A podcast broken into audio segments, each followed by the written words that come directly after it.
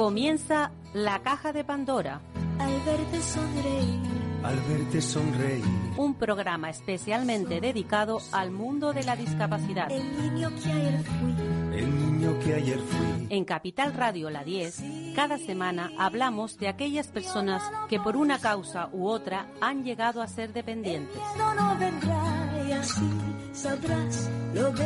Lo presenta y dirige Paula Romero. Caen Caen mil lágrimas al mar. mil lágrimas al mar. Tú no me verás llorar. No me verás llorar. Bueno, ya estamos aquí, en la última semana de, del año. A ver si el próximo nos trae mejores cosas, porque la verdad es que hemos tenido un año bastante malo. Llevamos ya dos años que no, no levantamos cabeza. Y, y tampoco levanta cabeza el área de la discapacidad. O sea, hay que, hay que tener en cuenta que eh, ya, ya la discapacidad tiene pues sus problemas y añadido a ello pues tenemos todo lo que está pasando con, con el tema de la pandemia que son precisamente las residencias donde hay personas mayores con discapacidad que al final están pasando lo peor pero bueno vamos a dejar a un lado esto y vamos a hablar con alguien que tiene pues una idea fantástica es una persona que también tiene sufre una pequeña discapacidad y, tiene en mente un proyecto que quizás sea mm, algo que no que a nadie se le ha ocurrido y que probablemente nos va a beneficiar a muchos. Ella es Yolanda Gómez Recuero y, bueno, esperemos que nos cuente qué es lo que va, piensa hacer y cómo, y cómo lo va a hacer. Hola Yolanda. Hola, buenos días. Buenos días. ¿Cómo, cómo, ¿Cómo surge esa iniciativa de querer escribir algo sobre discapacidad, pero de forma totalmente distinta a lo que se ha visto? Pues surge porque mm, nos hemos dado cuenta de que muchas personas hablan de la discapacidad, de los problemas que tenemos las personas que, que sufrimos este tipo de, enfermedad. Eh, pero realmente los discapacitados no somos los que hablamos. No somos los que transmitimos a la sociedad eh, la realidad, nuestra realidad, no la que quieren o les interesa o ellos ven otras personas que, con todo su interés, yo no digo que no, eh, transmiten la idea que ellos ven nuestra.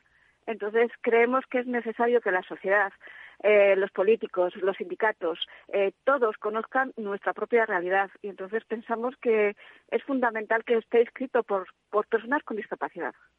Sin duda. A mí me parece que es lo más acertado, porque no es lo mismo hablar desde fuera que desde dentro. Eso está claro. Exact- Exactamente, Sí, sí, es que claro. es, no tiene nada que ver. Es, dice, sí, yo lo entiendo, pero realmente si no lo sufres es algo que, que no te puedes poner jamás en la piel de una persona con discapacidad. Incluso las personas con discapacidad que sufrimos un tipo que ya sea física no pueden entender una discapacidad sensorial o una discapacidad psíquica. Es que, es que no tienen nada que ver una con la otra. Entonces creo que deberíamos de hablar cada personas mm, que muestren lo que han vivido, sus experiencias, sus propias experiencias. Sí. Y, y además ya incluso plantear posibles soluciones que nosotros nos lleven a, a- a tener una inclusión real, real y efectiva, que es lo que a todas las personas mm, con discapacidad buscamos. Todo el mundo habla de inclusión, pero luego a la hora la verdad no es verdad, ni laboral, ni social, ni familiar. No existe Sí. esa inclusión tan tan conocida que dicen. Sí, tan cacareada que al final no, no está ahí. Está, bueno, mm, a ver, se supone que son unos derechos los que tienen las personas con, con discapacidad, pero que están escritos esos derechos, pero que realmente mm, llevados a la práctica, pues en muchas ocasiones no están. Y sobre todo, tú, tú que te mueves en el mundo laboral es donde más has visto esa desigualdad que se produce en el mundo de la discapacidad. Sí, sí, porque además es que yo llevo mucho tiempo con discapacidad, pero se me reconoció hace, pues relativamente poco, hace tres años. Entonces me he movido en el, en, una- en el mundo ordinario, por decirlo de alguna manera, y he llegado al, mundo de la discapacidad eh, pues ya un poco tarde. Y claro, el choque que yo he sentido ha sido muy importante a nivel laboral, que fue por lo que todo esto eh, se inició, porque eh, veía cómo nos tratan, cómo nos segregan. Los propios centros especiales de empleo nos, nos segregan ellos mismos porque les interesa. Yo no digo ni que esté bien, ni que esté mal, ni que lo hagan mmm, leve, no, simplemente que existe una segregación laboral. Y luego, claro, me di cuenta a partir de ahí que existe también la segregación eh, educativa, la segregación familiar, la segregación. La sociedad no conoce la realidad. Simplemente lo conocen, lo hablan personas que están fuera y que ocupan puestos de, de empresas o de organismos dedicados a la discapacidad, pero que no tienen discapacidad. A mí me, me ha sorprendido mucho cuando me han hablado de esos centros de empleo que realmente eh, esos centros de empleo están eh, dirigidos, gestionados por personas que no tienen discapacidad y que realmente lo que tienen es una especie de, mm, entre comillemos, negocio Sí, es que eh, los centros especiales de empleo nacieron con la ley LISMI para acoger y servir de puente a la persona con discapacidad para que llegue al mercado laboral ordinario. Pero realmente se han convertido actualmente en un negocio que dan dinero a unos cuantos, pero que se aprovechan del trabajo de la persona con discapacidad eh, y se aprovechan de todo el dinero que reciben por parte del Estado, porque reciben muchísimo dinero. ¿Qué ocurre? Que las empresas ordinarias el 2% famoso, el del cupo del 2% famoso de, para las personas con discapacidad, no lo cubren ellas mismas, lo cubren a través de los centros especiales de empleo, porque les sale mucho más económico, porque la empresa ordinaria recibe una subvención ridícula, mínima, frente a la cantidad de dinero que reciben los centros especiales de empleo. claro eso no es justo es que de esa manera el, los gobiernos se quitan de encima un problema, porque dices, a ver, yo le doy a esta asociación o a esta empresa, le doy este dinero y que mm, lo administren como ellos quieran o como, porque además eso no está supervisado, ¿no? No, no está supervisado, no hay seguimiento, porque eh, hay te dan un dinero, tú contratas a una persona con discapacidad, te dan una subvención de un dinero, el 50% del salario mínimo interprofesional también te lo da el Estado, el Estado, perdón, eh, la cuota de la seguridad social es 100% gratuita, eh, reciben un montón de, de, ayudas y entonces, claro, mm, eso no revierte en la persona con discapacidad y luego no hay un seguimiento para nada. Y con la pandemia eso se ha agudizado muchísimo más. Todo el mundo lo hemos pasado mal, pero la persona con discapacidad, ah, si ya teníamos problemas de antes, ahora se han multiplicado por dos, por tres y por cuatro también. Claro, yo, yo ahora, yo cuando comencé el programa ponía el foco en las residencias de personas con mayores y de personas con discapacidad, ¿no? Bueno, los mayores que ya son dependientes, pero no no se me ocurrió pensar que también en, el, en los centros de trabajo también incide o ha incidido eh, de una manera pues brutal el tema de la de, la pandemia. Sí, sí, porque eh, mira un caso que yo lo he vivido muy de cerca en un centro especial de empleo, pues eh, hicieron un, un arte con la pandemia. Dejaron eh, sin trabajar a un cierto número de personas con discapacidad pero luego para seguir mm, cobrando subvenciones cobra, contrataron a otras personas con discapacidad cuando a quien tenían que haber sacado era esas personas del ERTE, claro. en lugar de haber contratado, contratado a otras personas. Y luego, en lugar, por el mismo trabajo que, una, que hace una persona sin discapacidad, una persona con discapacidad cobra el 70% en lugar del 100%. Me parece que no es justo. Pero además yo creo que eso debe ser un delito, ¿no? es un delito. Supongo que es un delito, pero claro, es un ¿y quién denuncia? ¿Y quién denuncia? Es que el problema está en que no denuncia pues nadie, prácticamente nadie.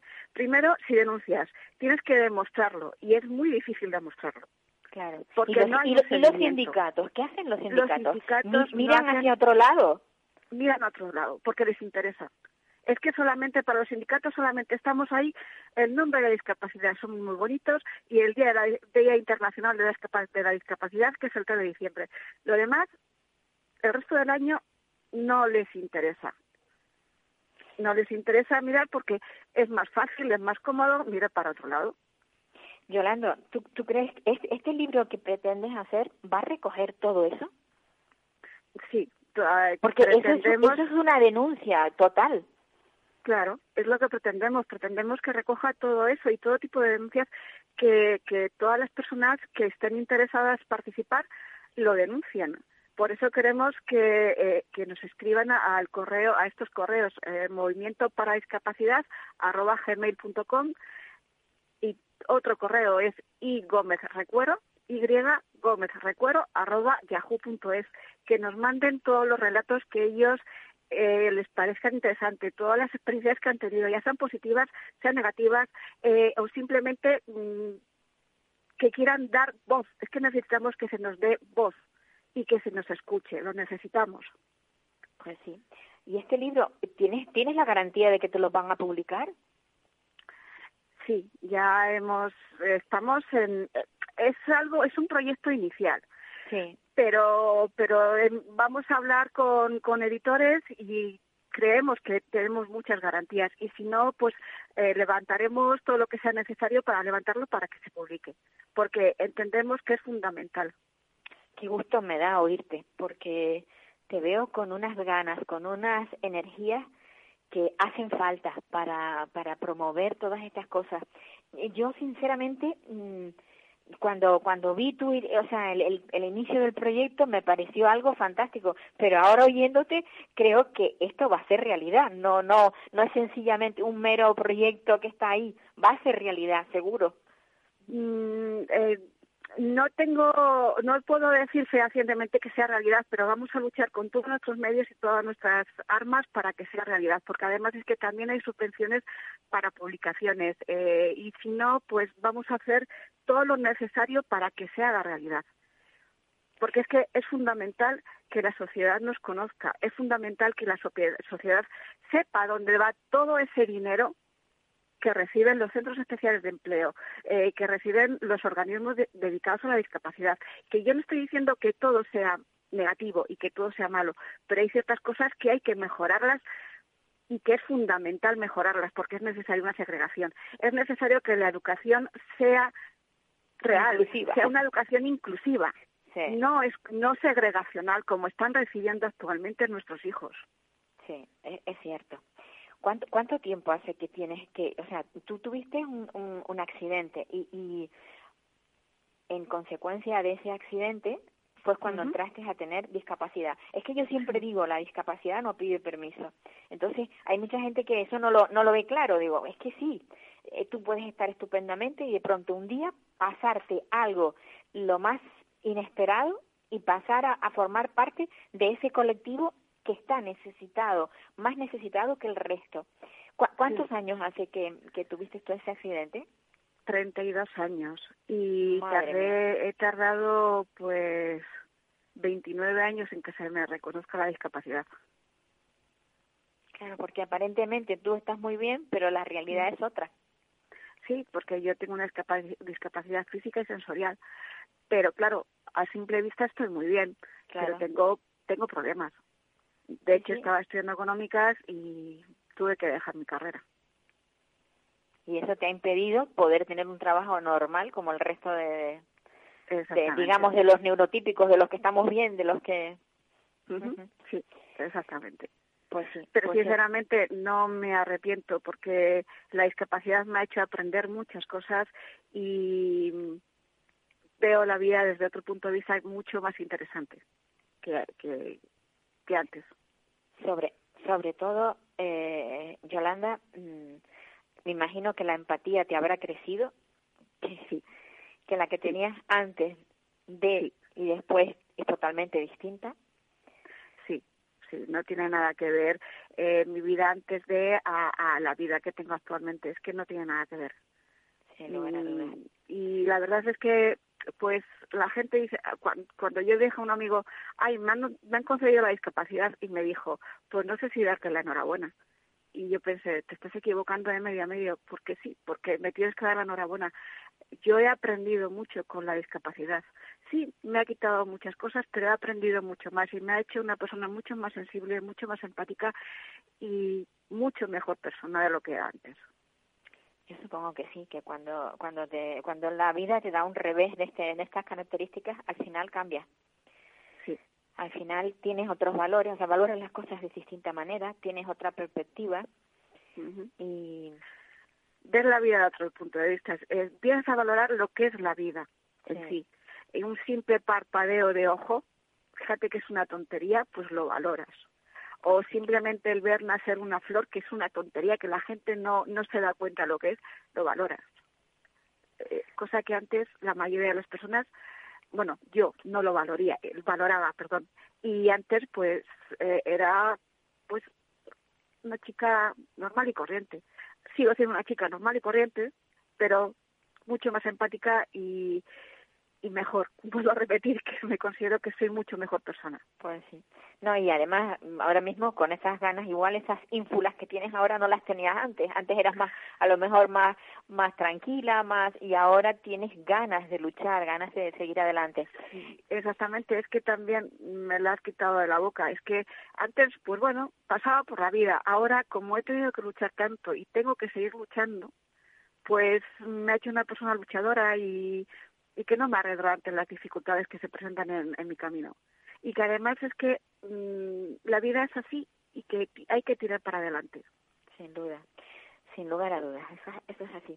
Bueno, cuentas ya, tienes ya eh, gente que te ha, te ha mandado mensajes, que te que de alguna manera ya ya estás codo a codo con alguien para empezar e iniciar el, el tema sí, y hay personas que están que están mostrando interés, hay personas que les parece un proyecto muy interesante y, y bueno, pues hay otras personas que también me han dicho que que no lo ven claro. Tiene que haber gustos para todo, para eso existen los colores.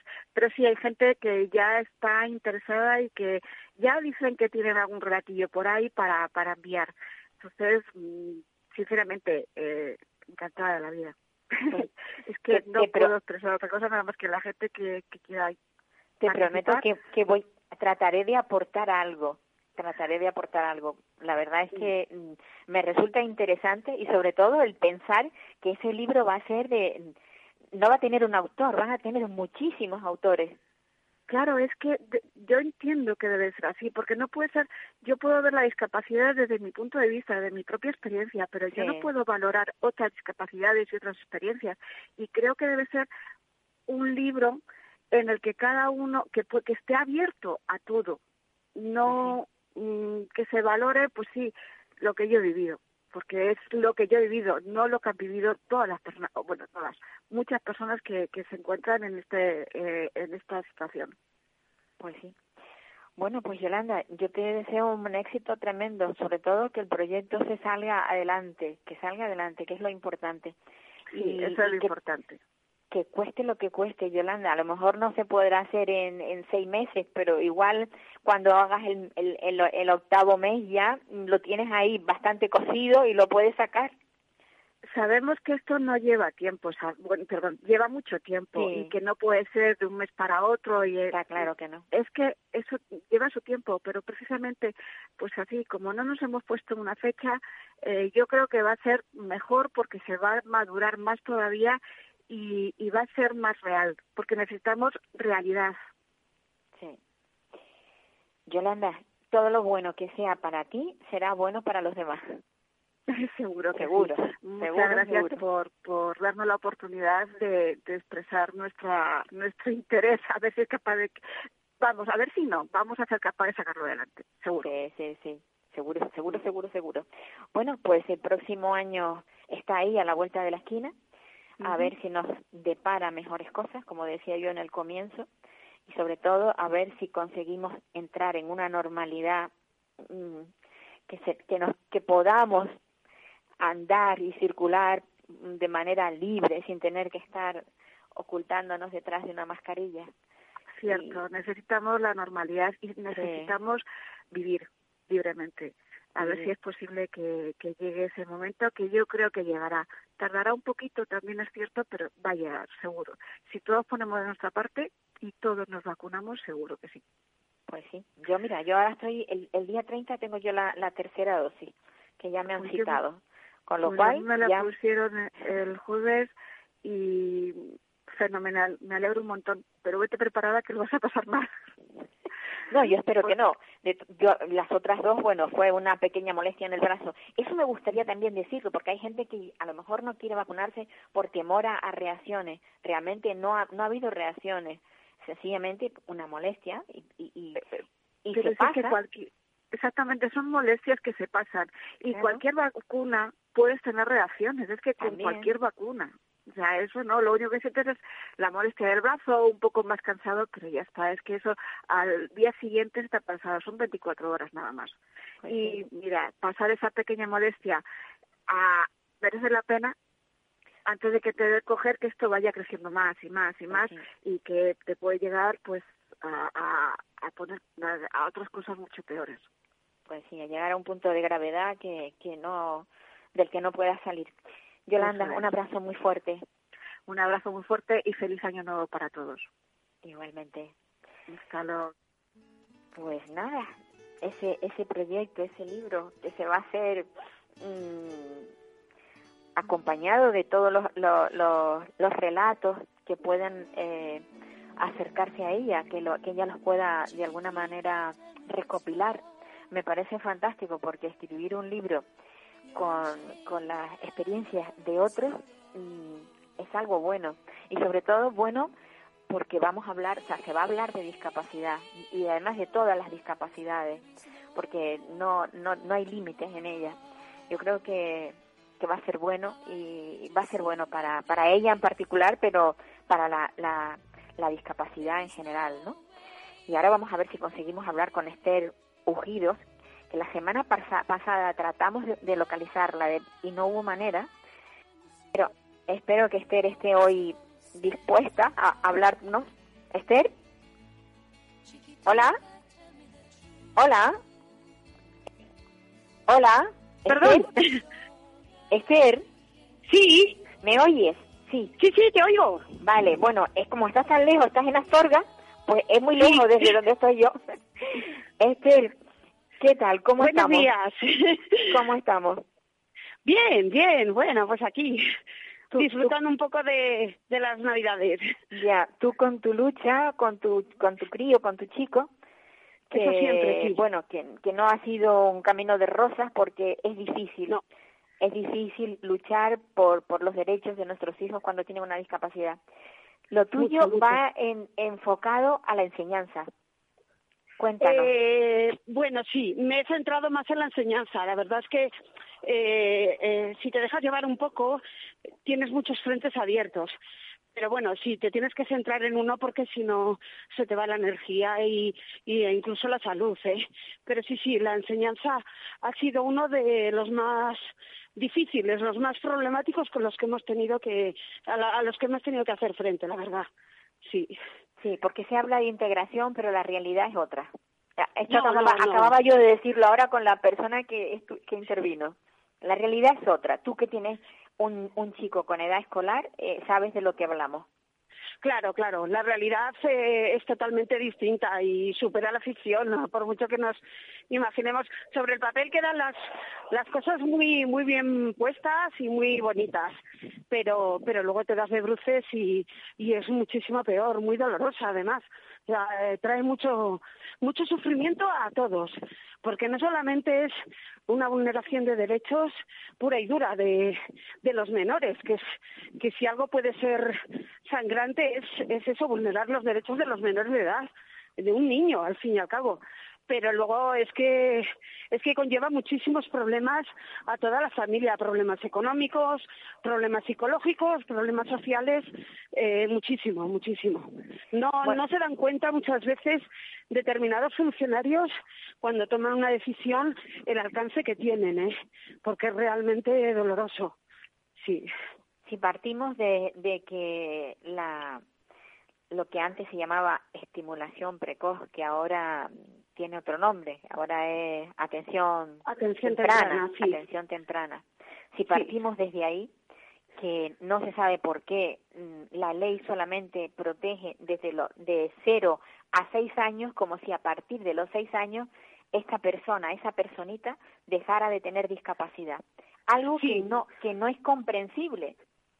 Claro, claro, piensan que ya no tiene, ya no necesita más estimulación, ni más apoyos, ni más terapias.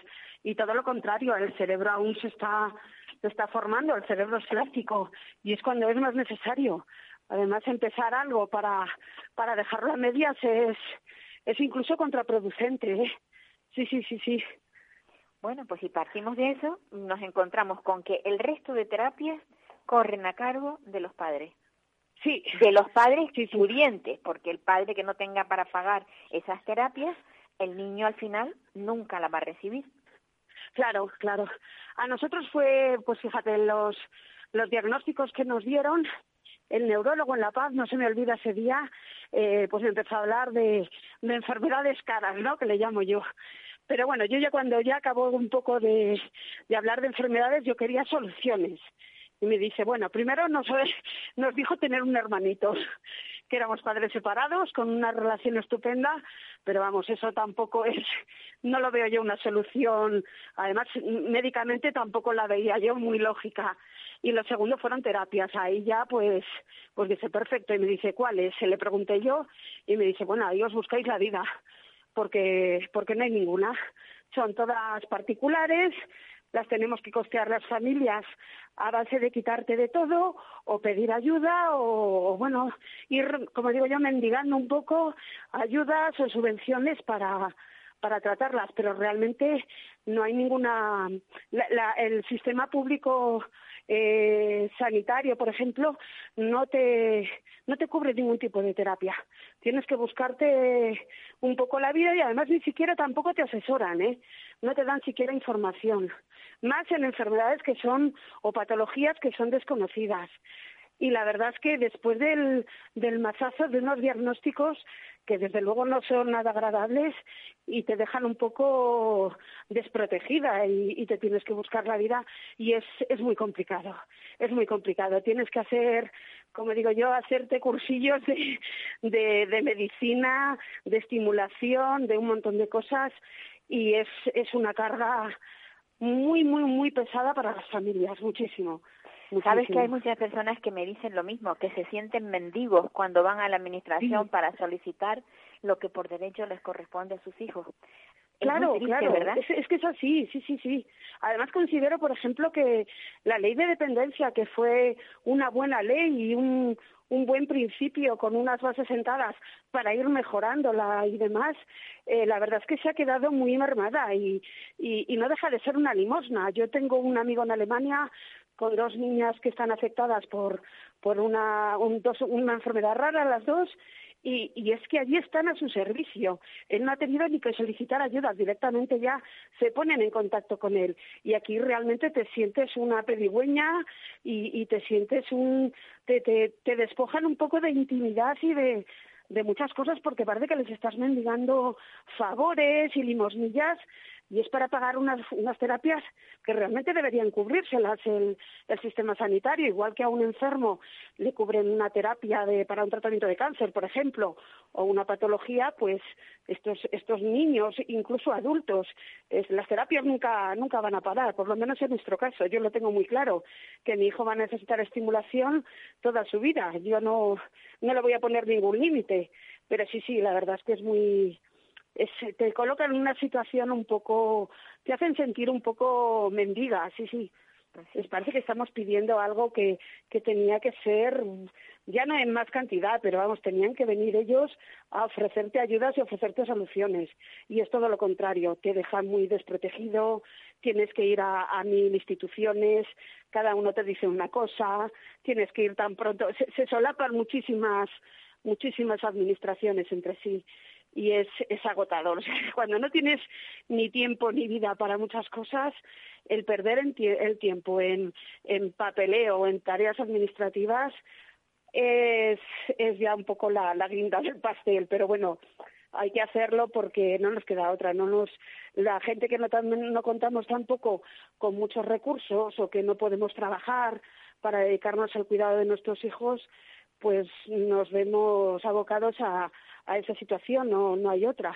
Claro, pero fíjate, al comienzo, o sea, tú, tú citaste la ley de dependencia. La ley de dependencia fue hubiera sido una solución. Yo dije fue porque realmente mm, al final, como no tenía el beneplácito de todos los, los políticos, cuando gobernaron unos, eh, la implantaron y cuando llegaron otros, que no hace falta ni que se les dé nombre, eh, la, la eliminaron. No la eliminaron así de un plumazo, sino poco a poco fueron quitando, quitando, y llegó, ha llegado, mm, hay, hay comunidades autónomas en las que parece que está cumpliéndose y en otras que estamos a la cola. Por ejemplo, Canarias está a la cola en el tema de la ley de dependencia.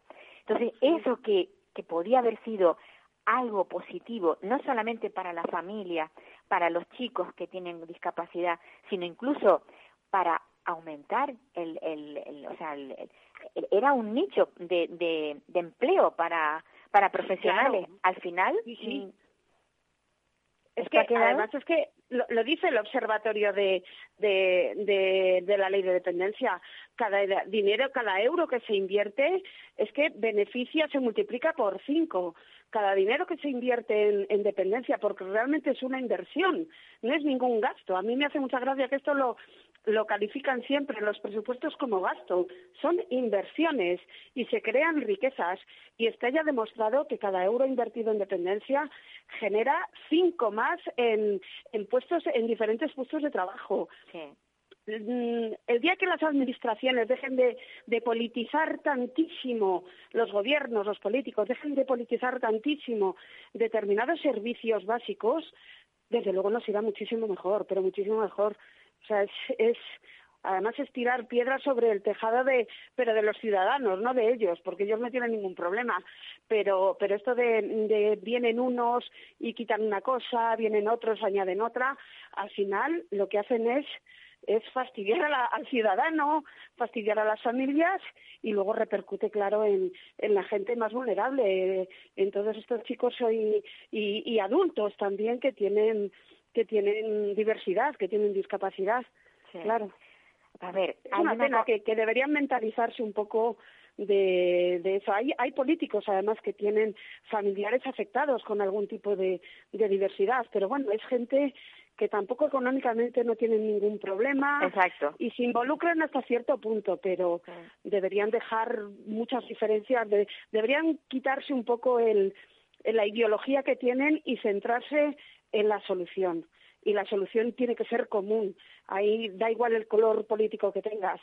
Pero bueno, deberían, a ver si lo pedimos de Reyes, que les traiga un poco de. A ver si tenemos, si tenemos suerte.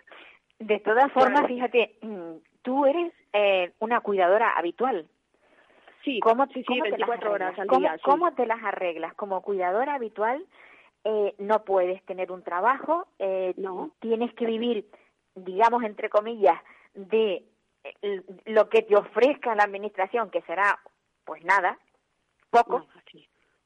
Sí. ¿Cómo sigues adelante? No, pues, pues mmm, buscándote muchísimo la vida y, y buscando, hay gente muy, muy generosa que ha colgado muchísimo tipo de información en Internet, entonces tienes que, que autoformarte. Yo tengo una formación también autodidacta en este sentido y no me ha quedado otra. También no soy ninguna experta en nada. En, mi hijo me, me, puedo considerar un poco experta, pero, pero claro, no te queda otra que, que autoformarte, investigar mucho y, sí, y pedir ayuda a alguna asociación para, para solicitar o ayudas o bien compartimos muchísimo material también. Muchas veces tampoco no es, no es cuestión de dedicar muchos recursos, hay que dedicar tiempo, pero bueno, en mi caso eh, o pedimos eh, un dinero para el cuidado del, del menor o pedimos un asistente personal. En nuestro caso, yo creo que necesitamos ahora más el dinero por, por la edad que tiene el, el peque, tiene 14 años, pero hay gente que sí que recurre más eh, al asistente personal para, para diferentes ámbitos, ámbitos sociales. Entonces, también entre las familias a través de asociaciones, como por ejemplo DC, eh, nos ayudamos mucho. Y luego también la generosidad de, de, la gente que te cuelga muchos en internet. Hay muchísimas páginas con muchísimos recursos y muy efectivos para la estimulación. Pero es, es lo que tenemos. No podemos yo he tenido que llegar a decidir eh, qué tipo de terapia le pago a mi hijo en algún mes que otro eh porque no llegas a todo. Claro claro. Pues sí es así así de difícil ¿eh? y, y, quien sí, no lo vive sí, no no no lo sabe, no lo conoce. Que te voy a poner en contacto con, con la, la anterior eh, entrevistada porque va a escribir un libro y necesita necesita eh, conocer mm, muchas historias de, de familias que tengan pues estas vivencias. Entonces, que creo que serías una persona muy importante para empujar y para iniciar este libro. Con lo cual, a micrófono cerrado, luego ya te, te daré la... a, ti te daré la dirección de ella y a ella la tuya. Y así os ponéis en contacto. A ver si ese pues libro empieza ya a florecer. Sí, a mí, yo al principio no era muy partidaria de hacer eh, públicas muchas cosas, pero es que es que tienes que mejorar la, la, la, situación y ya no por mi hijo, que algunas ya no se va a poder beneficiar, es que hay muchos detrás y veo que las situaciones se siguen repitiendo por parte de, de administración y sociedad. Entonces, hay que cambiar esto, hay que cambiarlo, pues hay que hacer cosas públicas, tenemos que dejar de estar escondidos en guetos y empezar y hacer de verdad la inclusión plena eh, en, la sociedad, a nivel educativo, a nivel laboral, es que son, son personas, merecen eh, de tanto respeto y un hueco en la sociedad como lo tenemos los demás. Y además es que son tan importantes que tienen hasta, hasta más legitimidad, fíjate lo que te digo. Yo en, mi caso, eh, mi hijo es más insustituible en la sociedad que otro tipo de personas. No digo que aporte más o menos, pero mi hijo es único y lo que da mi hijo no lo va a dar a otra persona. Entonces, hay que hacernos, nos tenemos que hacer visibles y claro que hay que hacer público todo y, que la gente también reaccione, porque si te dejas llevar muchas veces por, lo que te dice la administración, que lo que quieren es tranquilidad y, y demás, y que no hagas mucho ruido, pues pues no acabas consiguiendo las mejoras que necesitan. Entonces la gente tiene que despertar y tiene que, luchar por sus hijos, no ponerles límites y luchar por la plena inclusión. Nadie, nadie es, es quien para, para expulsarlos de esta sociedad o esconderlos o, o decirles dónde tienen que estar, todo lo contrario. Son personas con muchísimos derechos que les son arrebatados muchos nada más nacer, como es el caso de mi hijo. Entonces, hay que, hay que hacer todo visible, hay que contarlo y hay que presentarlos a la sociedad como son, que son, son chavales estupendos, como, como muchos, claro. Entonces, pues encantada, encantada de poder, de pues te, que te pondré, te pondré en contacto con ella, porque ya te digo, me, me ha parecido una iniciativa muy buena y sobre todo que va a beneficiar a mucha gente. El, el, el conocer cómo es la discapacidad, pero desde dentro, que me decía ella, porque todos hablan desde fuera, pero la realidad que se vive solamente la conocen quienes la viven, evidentemente. Claro, por mucho, pues por mucha empatía y mucho que te quieras poner en el lugar de alguien, hasta que no lo, no lo, no, no sufrir, porque tampoco a veces sufres y a veces tienes unas alegrías inmensas, pero, pero esto hay que estar aquí para, para saber lo que es, sin duda, sí, sí, sí. Pues sí. Pues nada, Esther, un abrazo fuerte. A ver si el próximo año viene mejor para todos. Sí. Otro abrazo de vuelta enorme y muchísimas gracias por darnos voz y visibilidad y, y nada, va a ser un buen año, ya verás como sí. Estoy espero, espero que así sea. Nos esperan años de cambios positivos tiene que ser así. Un abrazo muy fuerte y muchísimas gracias a ti, Paula. Venga, hasta otra. Adiós. Bueno, el programa ya va en su recta final. Vamos a ver si conseguimos hablar con...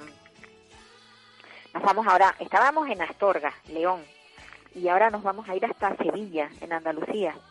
Vamos a ver si podemos hablar con Carlos de Lemus, que es un profesor de PT, profesor de enseñanza especial, él es padre de, un, de una niña con autismo y es una persona muy, muy implicada en el tema de la discapacidad y en temas sociales. Es una persona mm, con la que hemos tenido muchas y largas conversaciones y, creo que aporta muchísimo. Por eso me gusta en, en, ocasiones hablar con él porque nos aporta, nos aporta conocimientos desde la perspectiva de un profesor y como padre. Hola, Carlos. Buenas tardes, Paula. Feliz año. Igualmente. Carlos, estamos todos muy preocupados porque en Andalucía están pasando muchas cosas que están mermando, eh, digamos, los servicios sociales, lo, lo, que, lo que el pueblo necesita. Se cierran colegios. Eh, cuando hablamos de se cierran colegios, Eh, ¿Ahí repercute también en la enseñanza especial esos cierres? Eh, depende de, de, de, lo que es la etapa por la que comencemos, mm, con la, vamos, de la experiencia y, y de lo que vamos estoy viviendo yo ahora mismo aquí. Eh, se está comenzando sobre todo por los tramos de infantil, es decir, cuando el alumnado que se integra ya al sistema empieza lo que es la trayectoria escolar en educación infantil, poniendo como pretexto lo que es la baja natalidad, se están suprimiendo un montón de unidades de infantil y claro está, dentro de esa escolarización tenemos alumnados de necesidades educativas especiales. ¿Qué ocurre? Pues que el descenso del número de unidades significa que el pliego, el, la oferta educativa que puede haber de esta enseñanza se va reduciendo y sobre todo que al no ser una enseñanza obligatoria, lo que es la asignación de recursos de apoyo, mm, vamos a pensar lo que sería un perfil de maestro de pedagogía terapéutica o de un sí. maestro de audición y lenguaje o de un profesional técnico de integración social se va mermando. ¿Qué ocurre? Pues que si a esto sumamos también eh, la dificultad que tiene ese alumnado, porque está iniciándose evidentemente lo que es la escolaridad y en el tramo que yo conozco, pues a la vez se está iniciando mmm, lo que sería la atención temprana. ¿Qué está ocurriendo? Pues que tanto en un caso como en otro estamos viendo lo que son demoras, estamos viendo lo que son retrasos, lo que estamos viendo insuficiencia en cuanto a la atención y en todos ellos lo que es insuficiencia de recursos. Es decir, la reducción de unidades lleva aparejo una reducción de elementos de apoyo, de recursos personales, que dificultan lo que es la, mejora y el mejor desempeño de ese tipo de alumnado. Claro. Es que normalmente decimos, bueno, eh, están cerrando centros, pero pero nadie piensa en, en, en cómo se puede, o sea, lo que tú has dicho ahora, cómo se puede perjudicar precisamente el sector de la discapacidad. Pero cuando hablamos de, de, de que se cierran centros, también se está hablando de que están aportando más dinero a la privada. Mm, según, vamos, nuestros gestores, lo que es la Consejería de Educación, se está invirtiendo más que nunca en centros educativos. Mm, yo, por lo menos, en, la, en el día a día del mío, estamos viendo que, aparte de cerrar unidades, pues estamos viendo que los recursos son compartidos con otros centros y claro, ya la realidad desde los centros concertados, vamos, no estoy en ellos, no la conozco a través de otros padres y estamos viendo que mmm, aparte de lo que es una menor cantidad de alumnado, fruto también evidentemente de lo que es una baja natalidad, pero claro. claro, no se han reducido tantas líneas ni tantas unidades en ese tipo de centros como en la pública.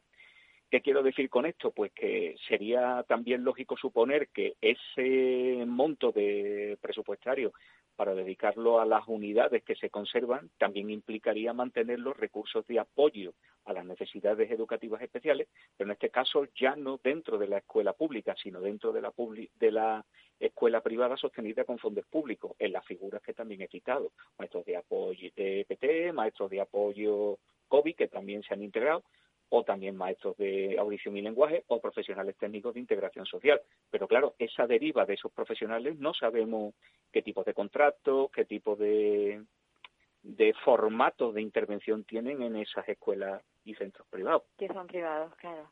Porque además el, el, el ir a un centro privado te está condicionando, o sea, no, no todo el mundo puede pagar una parte, porque un centro privado ya sabes que hay una aportación que, que hace el gobierno, pero otra la tiene que hacer el, el, el padre, o sea, los padres del, del chico que esté matriculado. Y no uh -huh. todo el mundo tiene dinero para poder pagar un colegio privado.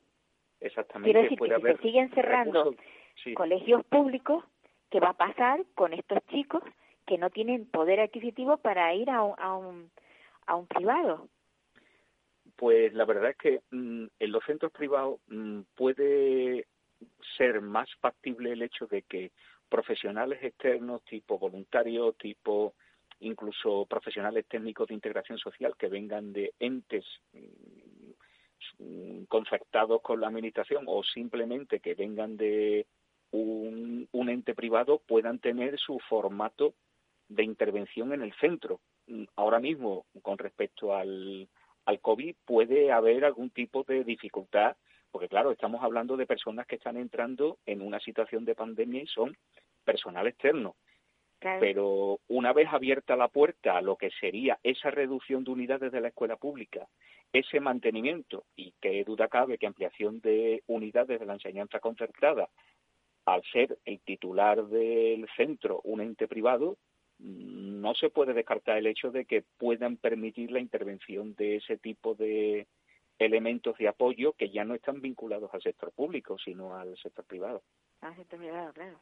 Es que, es que la verdad es que da, en el fondo da miedo que, que se puedan, digamos así, cargar la enseñanza pública, porque es así. No sé si se pretende, la verdad que no lo sé. No, no sé cómo lo verás tú. Mm, ¿La atención temprana se practica ahora mismo en los centros públicos? Mm, hablaré de la parte que me toca, que es en educación. Yo trabajo en el tramo 3-6 años y estoy como... De 3 a 6. De 3 a 6 años. Sí. Y estoy, digámosle, mmm, circunscrito a lo que es la misma horquilla de intervención educativa que, el, que, eh, que la que lo mismo que hacen los profesionales sanitarios, sociosanitarios que hacen en la atención temprana. Ajá. Es decir, estamos en, es una intervención paralela. ¿Qué ocurre? Que mmm, el problema que nosotros tenemos, aparte de que el horario es el que tenemos en los centros, es el hecho de que las necesidades que se plantean dentro de un colegio no se resuelven dentro de lo que sería un marco especializado, sino que, por ejemplo, yo puedo trabajar con distintas necesidades educativas, o sea, pueden ser múltiples. ¿Qué ocurre? Hay centros que están especializados en atención a personas con parálisis cerebral, otras con retraso madurativo, otros con TEA, y claro, en el formato de la escuela pública no lo estamos viendo con todo tipo de, de necesidades educativas a esos parámetros que he mencionado antes. ¿Qué pasa? Mm, ¿Dónde están esos recursos de apoyo que podrían asistir de forma especializada y mucho más mmm, individualizada y centrada en, la, en, lo que sería esa necesidad, pues no los tenemos, no tenemos un asesoramiento. También podemos encontrarnos con, con necesidades asociadas a sorderas, a sordoceguera, ceguera, que también tendrían que traer profesionales vinculados a asociaciones, o en este caso una tan señera como la ONCE, que también demandamos la existencia o la presencia de esos profesionales cuando tenemos esas necesidades aquí. Pero claro, como eso tiene unos canales burocráticos, nos podemos encontrar con una demora bastante amplia a la hora de intervenir o sea, que empieza el curso y a lo mejor a, mediados de curso es cuando ya tienen el apoyo. Sí, vamos, mediados de curso se, se suele sí dar. que viene. Vamos, yo soy optimista y pienso que podrían venir a, me, mediados de curso. Mientras tanto, pues hacemos lo que podemos. Es terrible. ¿Qué, ¿Qué piensas cuando oyes esas demandas de un padre que no puede mandar a su hijo al colegio porque el chico no controla el finter y no tienen una profesora, una profesora no, un auxiliar de apoyo para que coja al niño y cuando se haga las necesidades que el pobre no sabe contener, lo limpie. Y entonces llaman a su padre o a su madre, que a lo mejor está trabajando, para que vengan al colegio a, a, a, a solventar una cosa que supuestamente debiera dárselo a la administración. ¿Cómo se te queda el cuerpo? Pues la verdad es que mal, vamos, yo personalmente, tanto en, vamos, cuando antes era tutor de clases de infantiles, cuando me he visto con ese tipo de carencia y viendo que la demora que tenía el señor, que he tenido que llamar por teléfono era la que era, evidentemente no voy a dejar a un niño desasistido, lo he, lo he limpiado, lo he, le he cambiado la ropa, ah, se ha puesto, o sea, se ha vuelto a reincorporar a lo que es eh, la dinámica normal, pero claro, este tipo de actitudes, vamos, que es la que tenemos que tener porque tenemos deber de asistencia y de y de guardar y custodiar a los menores que tenemos en nuestro cargo, pero una cosa es esa y otra muy diferente el hecho de que esto sea una herramienta recurrente. Tiene que haber profesionales de la asistencia y ser provistos con mayor largueza por parte de la Administración. Para eso están los profesionales técnicos de integración social y están lo, que es los monitores de infantil. Es decir, mmm, si la demanda mmm, de escolarización del de alumnado infantil se hace en aras de la conciliación, el hecho de proporcionar servicios que garanticen esa conciliación mmm, manifestado en lo que son estos profesionales que he citado, tiene que ser un, un vamos una tiene que ser satisfechas para las familias de manera categórica. Y conforme y respecto a esto también incluiría la, la figura de los enfermeros escolares porque no es raro que se tengan que administrar medicación a niños que tengan alguna enfermedad crónica dentro de la escuela. Ahora es más complicado con el tema covid. Y cuando te, cuando se encuentra el profesor con con ese tipo de niños o sea eh, no, no te la estás jugando al darle una medicación sin, sin, sin ser tú un, enfermero. Eh, quiero decir, Ahora, Sí, eh, eh, sí, sí, sé por dónde va la pregunta. Eh, nosotros, eh, lo que es la, la posología médica únicamente, estamos obligados en caso de, de, riesgo para la integridad física del menor, es decir, un caso de vida o muerte, yeah. una inyección de adrenalina, una insulina, pero cuando estamos viendo una crisis. Ahora, lo que es una posología habitual, es decir, mi hijo tiene que tomar esta medicación cada tantas horas y coincide con una de las partes de, o sea, una de las partes del horario escolar. Sí. Claro, ese tipo de cosas no podemos hacerlas nosotros. No la, pues lo que he mencionado antes sería, mmm, si no lo hiciéramos, sería omisión del deber de socorro y en eso sí estaríamos obligados a prestar atención. Ahora, nos, como tú bien has dicho, no somos enfermeros, no somos claro, médicos claro. y lo único que la Administración nos dice es la diligencia y ciencia de un buen padre de familia. Hasta ahí podemos llegar. Ahí claro. ya, pues, podemos vernos en una situación, pues, bastante angustiosa tanto eh, durante esa durante el transcurso de la misma como con posterioridad aparte del mal rato claro. Claro. Qué, qué, qué número de, de, de, críos tienes tú ahora mismo en la clase qué número tienes pues, el, el, número adecuado para que puedas trabajar con todos bien o te faltan manos siempre faltan manos siempre falta horario la tipología es bastante amplia. Ahora mismo están predominando los niños con trastorno del espectro autista. Se hace lo que se puede, mmm, es un centro grande y claro, mmm, siempre siempre trata uno de subsanar todas las eventualidades que tiene con este tipo de alumnos, tratas de conjuntarte muy bien con los compañeros, optimizar los horarios de manera que no nos pisemos las intervenciones de uno, y cuando digo pisemos lo digo coloquialmente, lo digo más que nada para que al menos en algún momento del día, durante toda la semana, esté con alguno de nosotros. Evidentemente claro. habrá momentos en los cuales las tutorías tendrán que afrontar esto sin red, vamos a llamarlo así. Pero claro, a través de lo que son los consejos, el asesoramiento, el hecho de estar nosotros en la clase, muchas veces, lo, casi siempre, los tutores van cogiendo ideas y poco a poco se van amoldando a esta situación. No solamente es improvisar, sino simplemente ir ganar ideas para una situación complicada y la verdad, dentro de lo que está en nuestra mano nos podemos sentir razonablemente satisfechos, que podríamos estarlo más, evidentemente, y más aún si no existiera ahora mismo el tema del COVID-19. Claro. Yo, yo cuando oigo hablar de voluntariado, que generalmente el voluntariado no, no precisamente entra dentro de los, de los públicos, sino que cuando te, o sea, te sorprende que muchas veces eh, privados mm, tiren del voluntariado para hacer determinadas cosas. ¿Tú crees que eso eh, es lógico? Ni tiene lógica y aparte podemos correr un riesgo, es decir, eh, los voluntarios no sabemos bajo qué paraguas vienen, administrativamente hablando. Por otro lado, en el caso de los riesgos laborales, cómo se cubre eso. Actualmente en el tema COVID estamos viendo que son profesionales externos, no pueden entrar evidentemente en lo que serían grupos burbujas.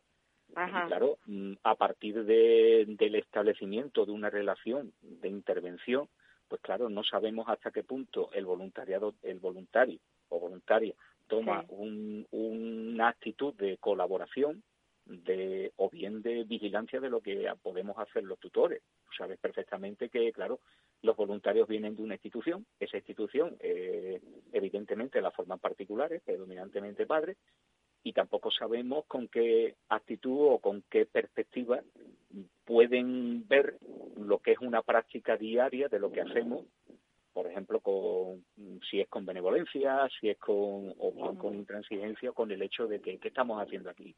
Mm, Claro, Pues- una vez que estás en las tripas, como yo digo, mm, hay o sea, hay prácticas que tú haces todos los días que pueden chocar, evidentemente, pero claro, mm, esas prácticas que lo que es la experiencia nos ha ido demandando, pues mm, Carlos, qué pena.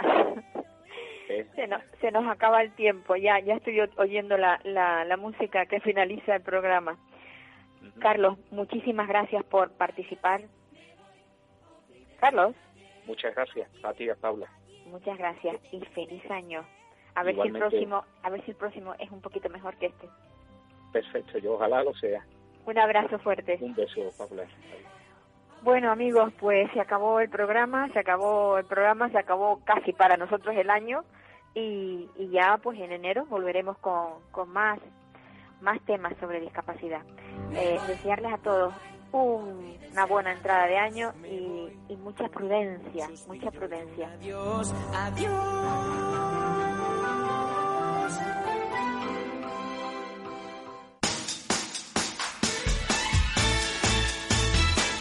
Capital Radio, Música y Mercados.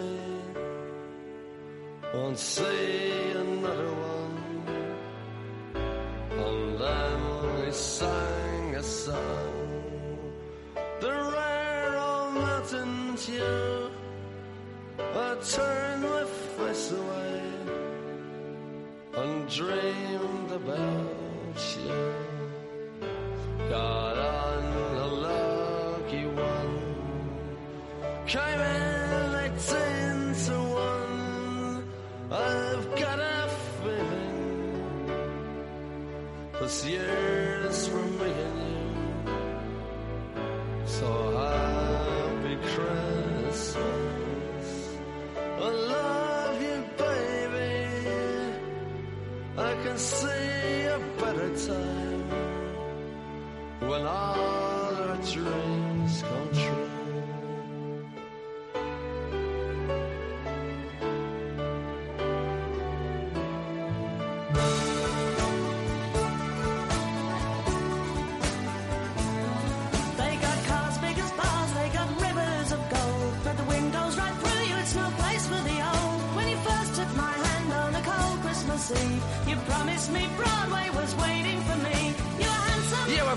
Queen of New York City when, When the band finished playing. They held out for more. Sinatra was swinging, all the drunks they were singing. We kissed on the corner, then danced through the night. The boys of the NYPD choir were singing, Go away, babe. And the bells were ringing out for Christmas Day.